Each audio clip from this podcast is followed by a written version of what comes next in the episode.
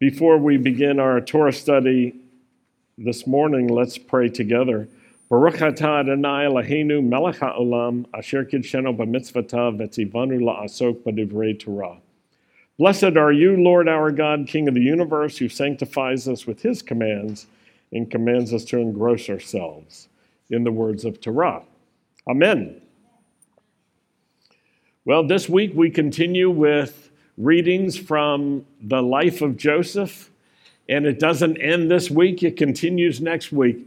And you might ask yourself, why do we read so much about Joseph? And I'll give you a simple answer. It's because there is so much in the life of Joseph and in the story of Joseph and his brothers and his family, including his father and his, his brothers, his children. So much that is useful to us and so much that helps us discover the character of God and to develop more clear understandings about how God works in our lives and how we can join in with him. And as well, there's much to the story of Joseph that helps us understand God's heart for redemption and the fact of Yeshua being our Messiah. And one of the names of Messiah is Messiah, son of Joseph, the suffering Messiah. And we learn that Joseph does suffer, but it's not in vain. He goes through hardship, but it's not in vain. It's hardship, but it comes to a place of redemption and restoration and reconciliation. And so there's hope for Joseph, and there's hope for us.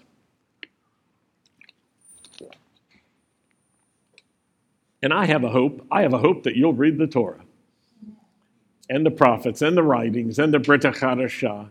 And I have a hope that you will read with us as we read along every week. I have a hope that you will take the Through the Scriptures reading plan for our Shabbat and holiday readings, and that you will read in advance of Shabbat and then after Shabbat as well.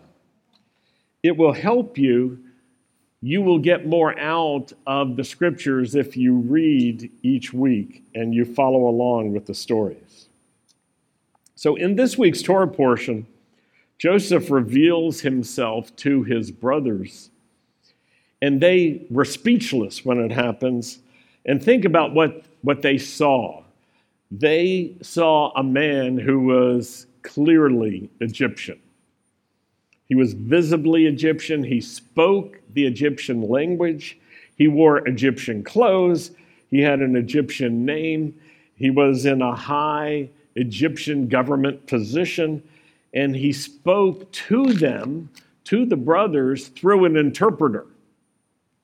The man was enculturated as an Egyptian. He was outwardly Egyptian, and he was functionally Egyptian. Outwardly, he was one thing, but inwardly, he was another thing altogether. He had another identity. In fact, he was a servant of the God of Israel, the God of Abraham, Isaac, and Jacob, and he was part of God's covenant plan for Israel, for the Jewish people, and for the whole world. And so Joseph is almost two different kinds of people. He is part of the family of Israel, but he's also Egyptian. But he's not Egyptian by birth. He's not Egyptian by um, parentage. He is Egyptian because he has been sold into slavery by the very brothers who are now there decades later looking at him, meeting him. He knows who they are. They don't know who he is yet. Now, I hope you take the time to read about the way that Judah and the other brothers came to recognize their guilt before God and their recognition of what they had done to Joseph and the ways that they showed that their hearts had changed, that they had changed. They were not the same as they had been those years before when, out of jealousy and out of hatred, they sold their own brother into slavery. They had changed. And it was through their confessions to one another about their guilt and their repentance, their acknowledgement of their guilt, that Joseph was overhearing what was going on. They were talking their language, Hebrew, to each other, and Joseph understood everything. Of course he did. So it's important to understand that as background, because it's a really significant moment. And it touches Joseph very deeply. It overwhelms him with emotion. It triggers his decision to reveal himself to his brothers. And so let's read together, starting in Genesis forty-five. And how many of you have a Bible with you? If you do, can you show me? If you have a digital Bible, that's good. If you have a old school Bible, that's also good. Genesis forty-five, starting in verse one. It's picking up the story where Joseph has heard the acknowledgement of guilt from his brothers, and he has seen a demonstration that they are different and that their hearts have changed. And it says, Genesis forty-five, verse one, that Joseph could not control himself in front of everyone who was standing before him, and he shouted, "Have everyone leave me." And as I understand it, he shouted that in Egyptian because he was telling the Egyptians to leave. And so there was no one else with him when Joseph made himself known to his brothers. And then he wept so loudly that the Egyptians heard it, and the household of Pharaoh heard about it. So this is not some dignified, quiet moment. It is packed with emotion and intensity, and it's about to be filled with shock and awe. Verse three, Joseph said to his brothers, "I am Joseph, is my father still alive?" Now the scripture records what he said in Hebrew, "Ani Yosef Haod Avichai." So he switches from Egyptian language without any explanation, and he starts speaking in Hebrew to these men who are there, who are his brothers. And he's been getting ready for this, and he thinks they're ready. He knows their hearts have changed. He knows something's different. And so he makes this declaration in Hebrew. And remember what's happened. He's been weeping out loud. Now, I could use a few volunteer weepers. Do we have anybody who can weep out loud from where you're sitting? Oh, come on. Oh, that's kind of, that, I think it was worse. How about we all weep together? Let's just, ah! Yeah, that was, that was still a little bit restrained. And not so shocking. You know, we're sort of in control of ourselves right now, right? Hasn't anybody been crying this past year over anything? Come on. No. You've been good. Everything's fine. Well, it wasn't fine for Joseph. He had no composure. He was, he, he lost control of himself. He couldn't control himself anymore. He couldn't restrain himself anymore. And he's looking at his brothers and he's crying. And he's sending out all the Egyptians. And so it's just him and his brothers. They don't know what's going on. He's weeping so loudly that the Egyptians heard it. These are the Egyptians who already left this room. So loud that word about what was going on made it to Pharaoh and to his family, to to his household, to everybody. Everybody was talking about it. How loud, how sad. What is going on? Because they don't know. There's only one person who knows what's going on. Joseph. And he's not being professorial. He's not being diplomatic. He's not explaining everything to his brothers. He's not setting them up for a nice, easy conversation. He's weeping. And he's so loud. And in the midst of all of that, he says, Ani Yosef. Now he's speaking in Hebrew. Now, can you imagine the shock? These brothers have been exchanging confidential information in front of each other, to each other, in Hebrew, not realizing that all along, this man who they thought didn't understand Hebrew because he spoke through an interpreter, this man was understanding everything they had said. But what made it worse was not that he spoke Hebrew, it's who he was. And Joseph, is my father alive? And that can be understood a few different ways. One of the ways is, if he's not, I'm going to do one thing. If he is, I might do another thing. Because sometimes people restrain themselves because, you know, the parents, they behave a little bit better in front of the parents or for the sake of the parents. Let's look at the response, the verbal response of the brothers. Ani Yosef Haod Avichai. But his brothers could not answer him. They couldn't talk, for they were terrified in his presence. That's the story. That's the moment. That's what's happening. They couldn't speak. Joseph had stopped speaking in Egyptian, and his brothers stopped speaking altogether. They couldn't respond. They couldn't come up with any words. They were terrified.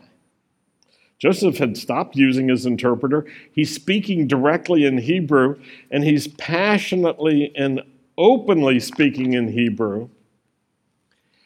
And he wants an answer. Verse four, he then said to his brothers, "Please come closer to me." Okay, so they came closer.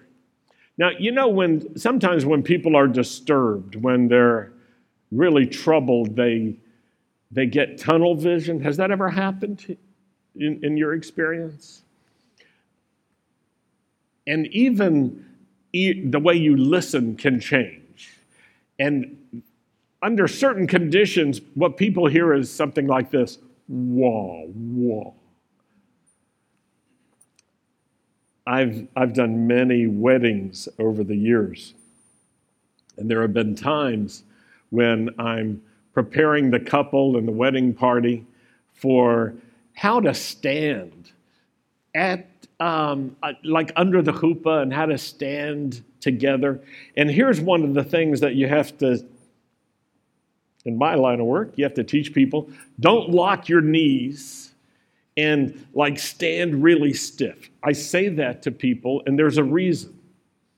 When people lock their knees, their blood circulation changes. And I have been at weddings where people lock their knees, who are in the wedding party, and then they just pass out. And it's an unusual moment.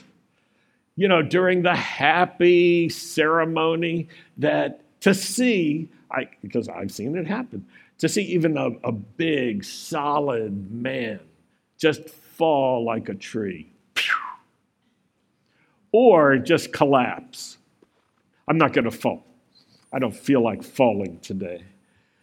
But to see that happen and then to realize He locked his knees. He shouldn't have done it. You know, like, oops. This can happen when people are under stress and they stress their bodies. They, they don't function necessarily in the same way. And I've told this story before about um, several times during the wedding ceremony, I've had the bride sort of whisper to me, like, when are we going to do something? You, some of you know that in a traditional Jewish wedding, the bride will circle the groom seven times. And after that was done, we were standing together and there were some prayers. And I remember one of the brides, the bride at that wedding said to me, when am I supposed to circle? And she had already circled seven times. And she couldn't remember. And another one at a certain point said to me, when are we going to do this certain thing? And I said, we just did it. And the bride said to me, I can't hear anything. I can't see much. Everything is like really narrow. And all I'm hearing is, whoa, whoa. And so I said, take a breath. Let's relax. It'll come back. These things happen at a wedding. A joyful moment, yes. And I think something physical was happening and emotional was happening with these brothers because they're in a place of stress. You know, they're trying to buy food. They're, they've been in a famine. There's been unusual circumstances that they can't explain. And now their brother reveals himself. But let me just test you. Anybody go to the doctor in the last year and have your blood pressure checked? And have you noticed that when you go to the doctor and have your blood pressure checked, it's often higher than when you checked it yourself earlier? And that is, that is a common experience that the medical teams are familiar with, that the the experience of going to the doctor can be nerve-wracking for people. It can feel like some pressure to them. And, and so they understand that and they pay attention to that. Just being in that kind of stress can change your physical condition. But these brothers were in much more stress than that. They can't even talk. And so Joseph says, come closer. Now here's the thing that I take notice of. They can hear, but they can't talk. They hear what he says, but they can't respond. So they come closer, and he continues, and he speaks in Hebrew, and he says, Ani Yosef Achichem. I'm Joseph, your brother. And then he adds one more phrase in Hebrew. I'm Joseph, your brother, whom you sold to Egypt. I'm that Joseph.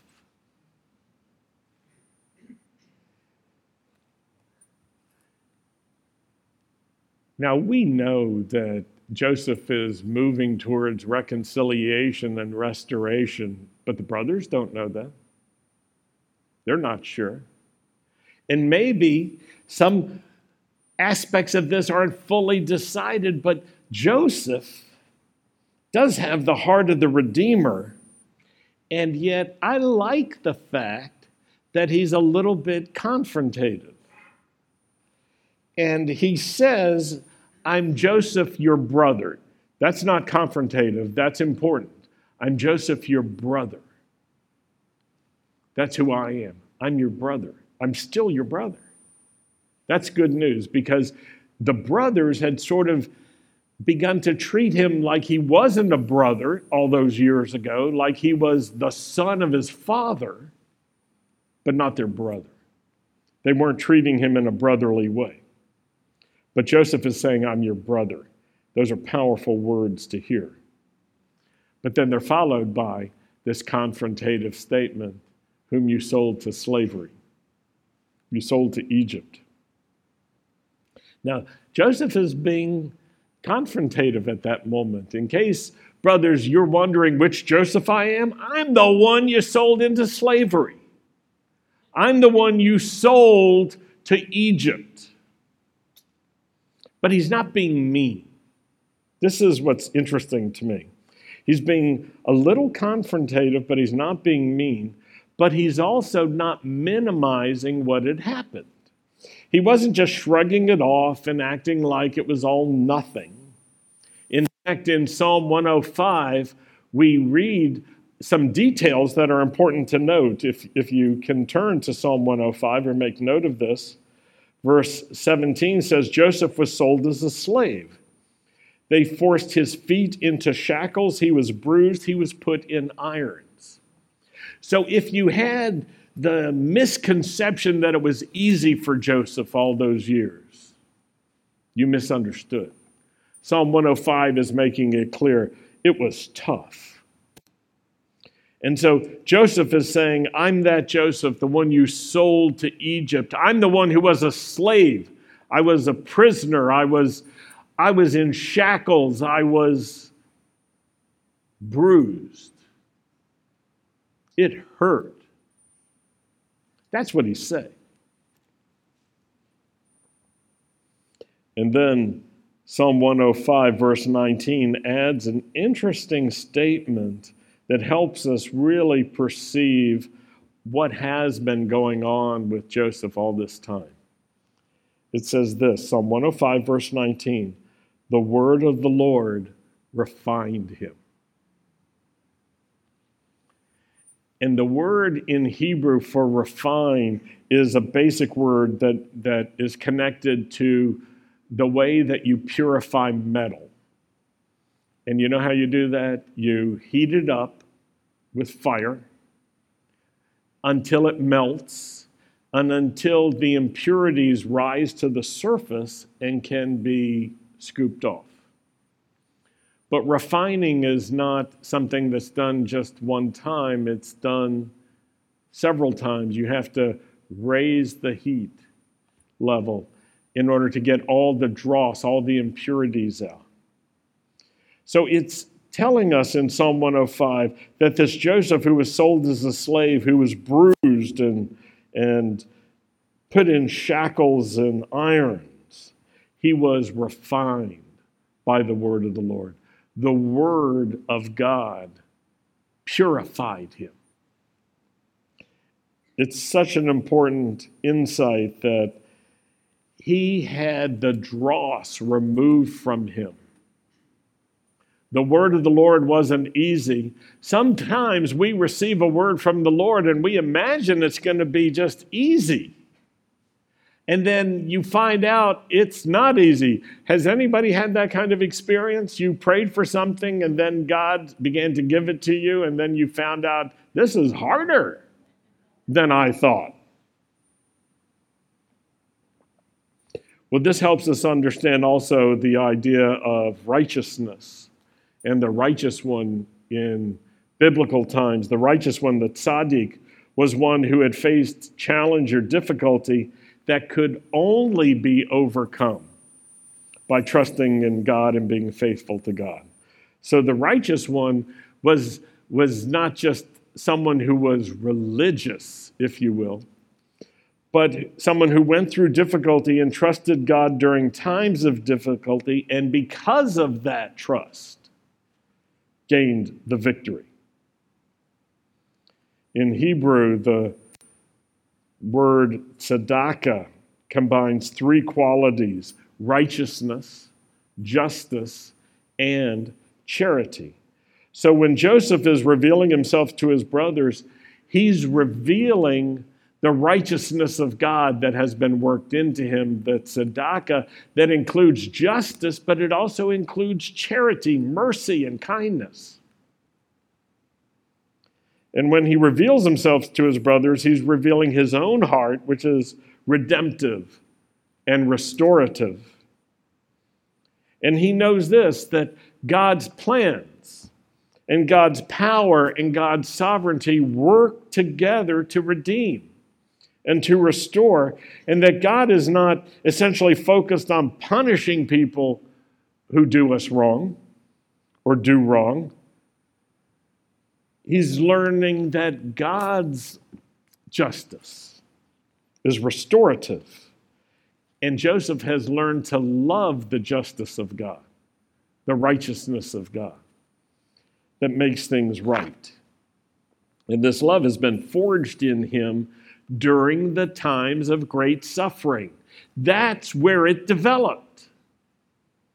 And he's been refined.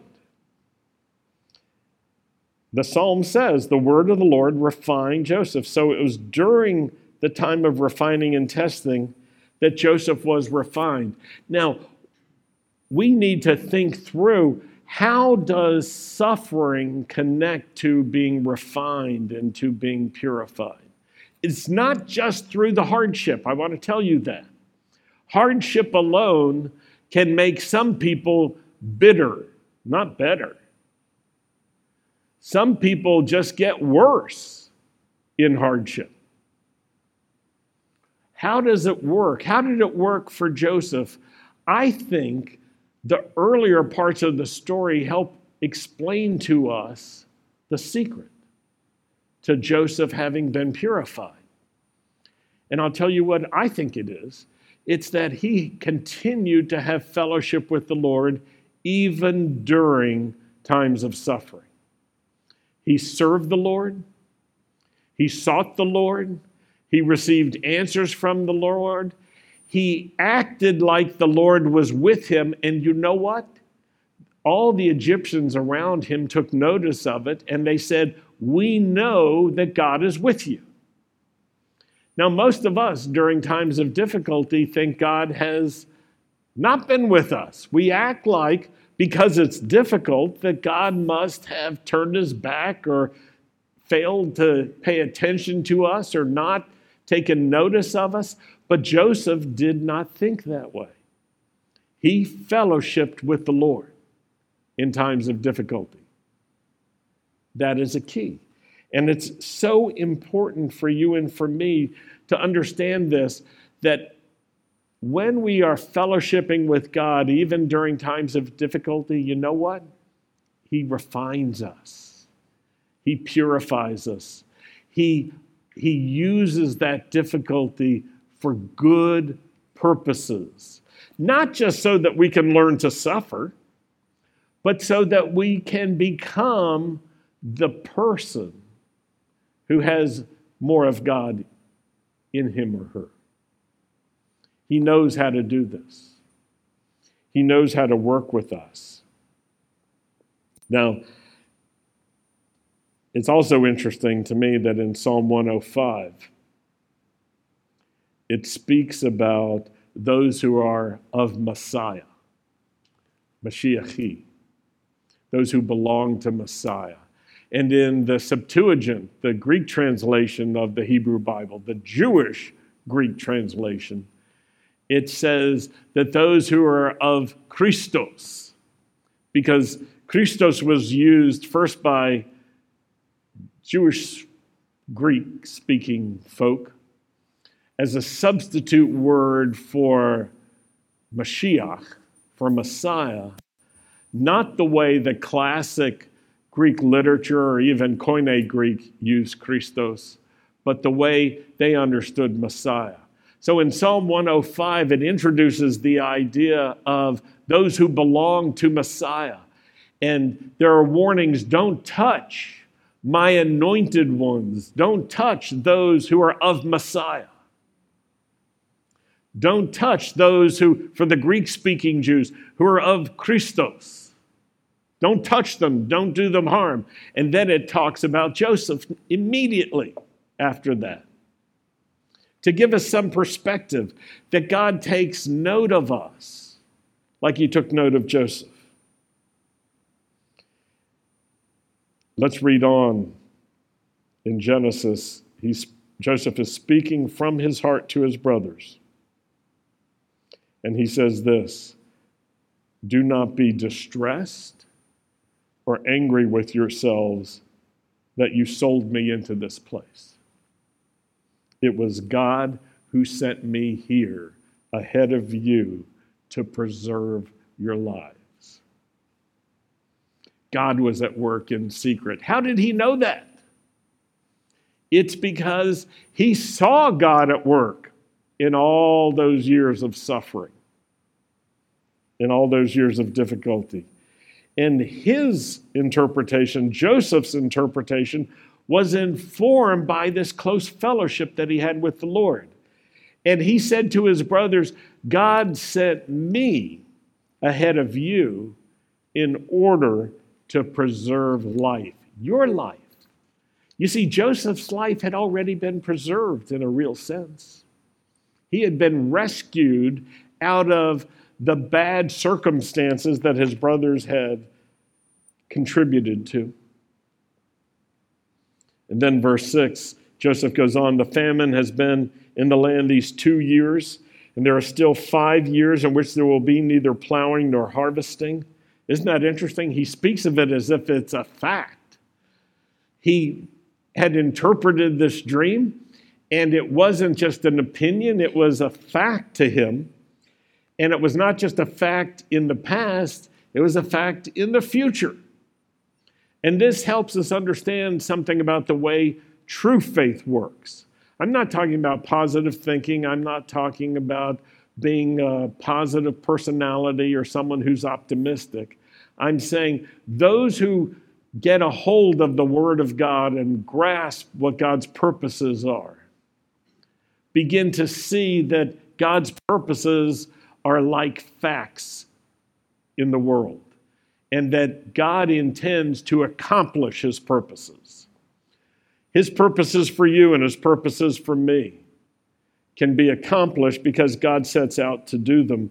What's necessary for you and me is to agree with him, to continue to have fellowship with him, even when it seems like circumstances are working against.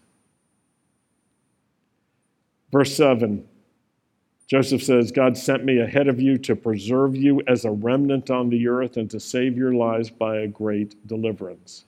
You know what he's saying to his brothers? God's plans have prevailed. God's purposes are being accomplished. And then he repeats himself, repeats the idea, now therefore, it was not you who sent me here, but God. I like that simple phrase, but God. Can you say that with me? But God. There are times when we've been working our plan, our plans are good, but they are not the same as God's plans. And then God accomplishes his plans his way, and you take a step back and you say, but God, but God. It wasn't you who sent me here. You meant to do harm. You meant to get rid of me, but God. Let's go to verse fourteen. All of this has happened very suddenly, very quickly. Just moments is all it took. And then Joseph fell on his brother Benjamin's neck and wept. And Benjamin wept on his neck, and Joseph kissed all his brothers and wept on them, and afterwards his brothers talked with him. That's the transformation. Joseph opens his heart up. It's confrontative, it's not mean. He's not minimizing, he's being direct, but he's also being restorative. And he knows the brothers are ready to be reconciled with him and him with them. They weep together. After that, his brothers could talk. Can you imagine? You got one guy here who's doing all the talking, and then you got eleven strong brothers who can't talk. They can't even make sounds. And now Joseph has wept with them. He's cried over each of them. He's gone to each one of them individually and kissed them and wept with him. And then they could talk. Then they could talk. What a strong display of emotion.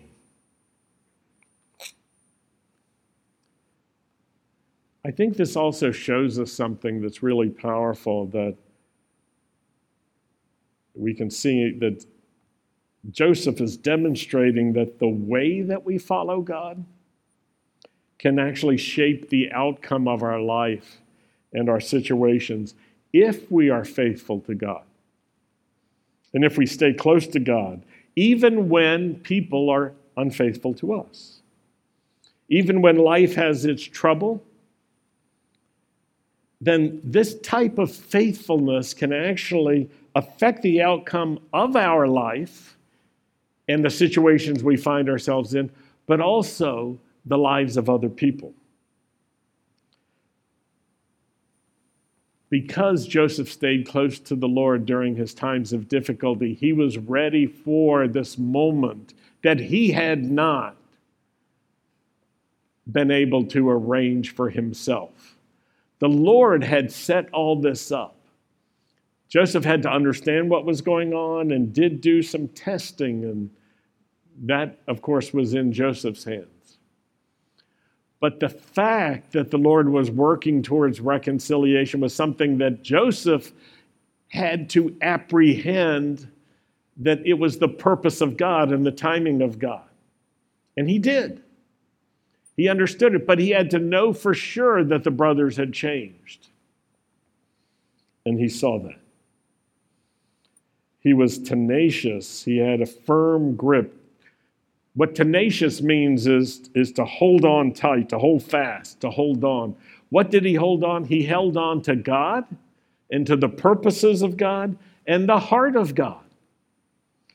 And he demonstrated a truth that Paul would later write about in Romans eight twenty-eight. I encourage you to read this simple verse with Joseph's life in mind. God causes all things to work together for good for those who love God and are called according to his purpose. He causes all things to work together for good. You know what I'm speaking to? Even the rotten stuff can work together for good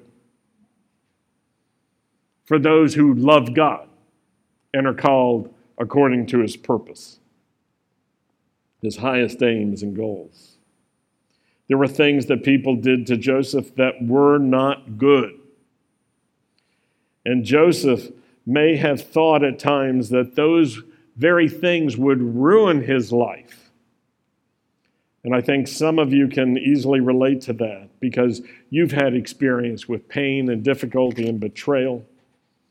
And yet, God got his hands on Joseph, and it changed the outcome of everything. And Joseph held tight to the Lord and the love of God, as Paul is talking about, for those who love God and are called according to his purpose. So it's our part to keep loving God the whole time, through the difficulty and through the good times. And when we do, it changes the outcome. It can happen that way for you and for me. The outcomes can be changed. Now, I want to be clear about something. It is not that evil things should be called good things. Evil things can be done, and God can overturn the actual outcome of those evils, and that changes the final result. You meant it one way, we'll read next week, Joseph says to his brothers. God meant it another way. You had one outcome in mind. God had another outcome. You had one attitude. God had another attitude. And guess which prevailed? The Lord's positions prevailed. Why? Because Joseph kept loving God and holding on to God's purposes. So it's possible to hold on to God by loving him and holding on to his purposes. That's what it actually means to be tenacious, to hold on, to get a firm grip, to hold fast, to hold on to God and his purposes. Those who endure to the end will be saved, Yeshua says. That's shocking to many people's theology. But if you translate it another way, those who hold on to the purposes of God will experience the deliverance of God. If we lose the Lord's purposes, we may not experience the deliverance that God has for us. So the tenacious faith of Joseph was like that. And just a few more verses, Genesis forty-five, verses twenty-five through twenty-eight. Now the brothers are going to go back and get Jacob, their father. The brothers went up from Egypt.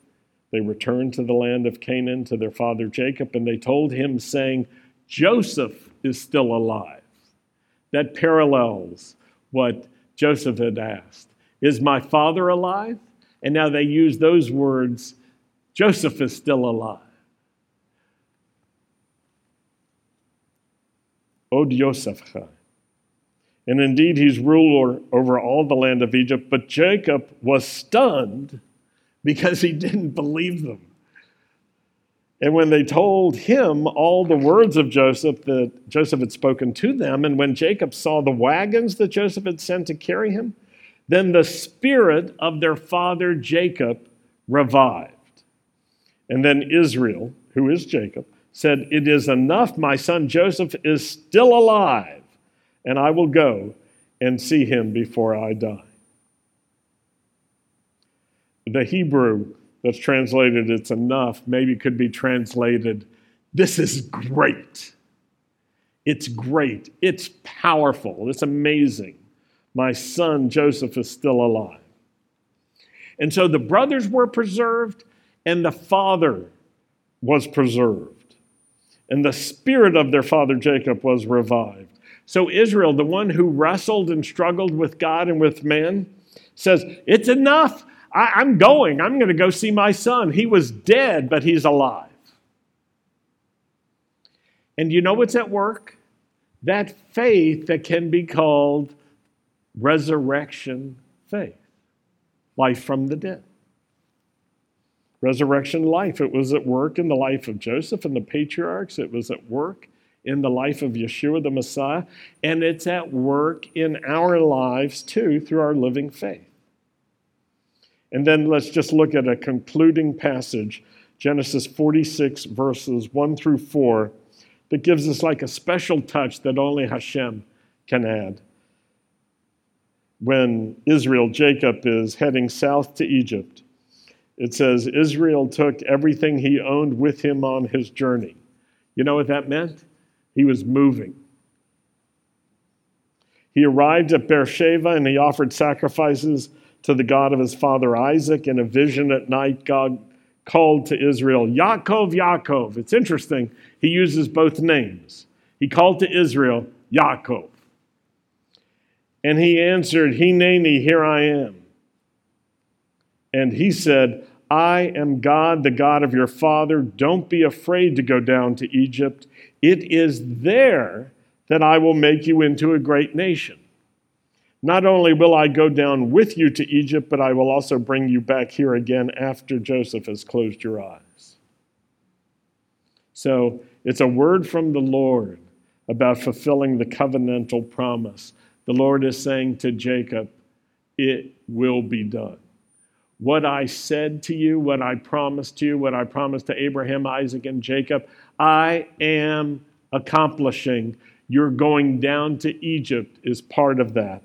All of this fits in together now. And so Jacob's future is now fully connected to the future of his sons and their children, and these generations will carry the covenant forward.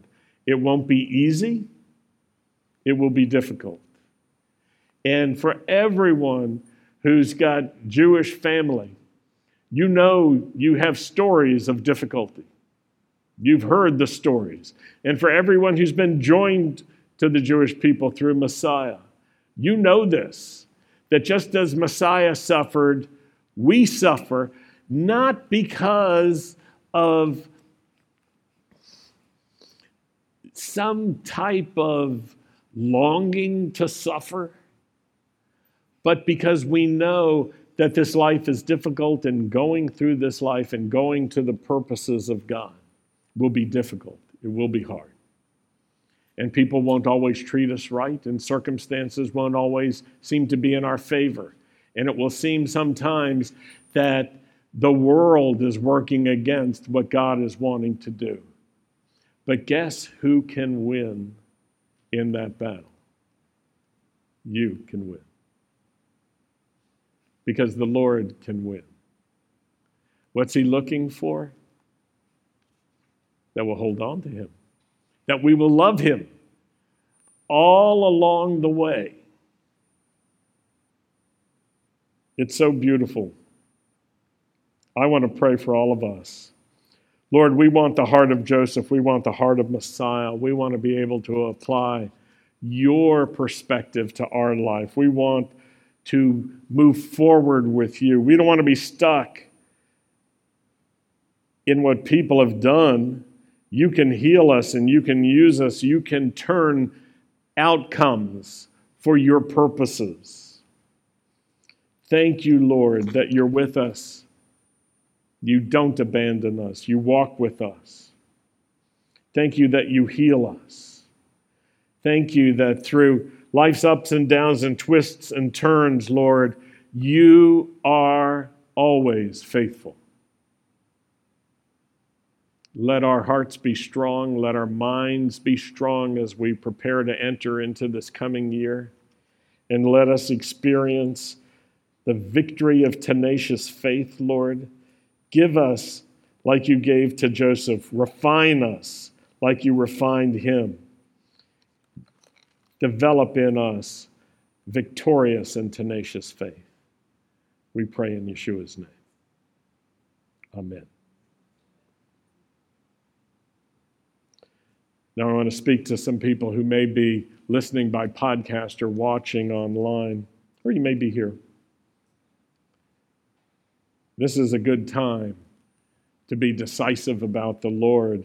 Maybe you have been, become interested in the Lord and you've been seeking the Lord, but it's time to be clear with him and to let your yes be yes with the Lord and to say yes to him. And so I want to encourage you to pray like this. Yes, Lord, I want to live for you. I want to be faithful to you. I thank you, Lord, for redeeming me and paying the price for my sin and for my guilt. I thank you, Lord, for loving me and giving me the promise of new life in Yeshua, my Messiah. Thank you for the gift of repentance that leads to life. I turn to you, Lord, with all my heart in Yeshua's name. Amen. If that's what's in your heart, that's the very best thing you can carry forward in this year ahead. It's good to be clear with the Lord, and it's good to be clear with others. Tell others that you've decided to walk with the Lord. In a moment, we're going to close with Aaron's blessing. And for those who make special end-of-year donations, I want to encourage you to include Beth Israel in your end-of-year giving today. Today is the last day for twenty twenty-two. And you can donate online through bethisraelnow.com slash giving. Or you can send checks in the mail today. In any case, they'll be included, and we thank you for that. Now let's stand for Aaron's blessing. And let's remember that you're invited to the Bagel Oneg with lots of bagels and spreads and fellowship in the Shalom Center afterwards. And I hope you join us. And a special invite to people who are with us for the first time. We're so glad that you could celebrate Shabbat with us today, and we hope you come next door for bagels and fellowship. And, and I'm so glad that my favorite Aaron is right here. And yes, I do know other Aarons. Yeah. A A R O N. Yeah. Yivarechecha Adonai v'yishmarecha, Ye'era Adonai panav eilecha v'yichunecha, Yisa Adonai panav eilecha v'yasem lecha shalom. May the Lord bless you. May the Lord keep watch over you, guard and protect you. May the Lord cause the light of his face to shine upon you and be gracious to you. May the Lord lift up his face to you and give you his peace. In the name of Yeshua, the Prince of Peace. Amen. So from Sandy and me and everyone in the Beth Israel Mishpocha, thanks for joining us. Shabbat Shalom, everyone. Yeah. Yeah, Bagel Oneg, everyone, next door at the Shalom Center.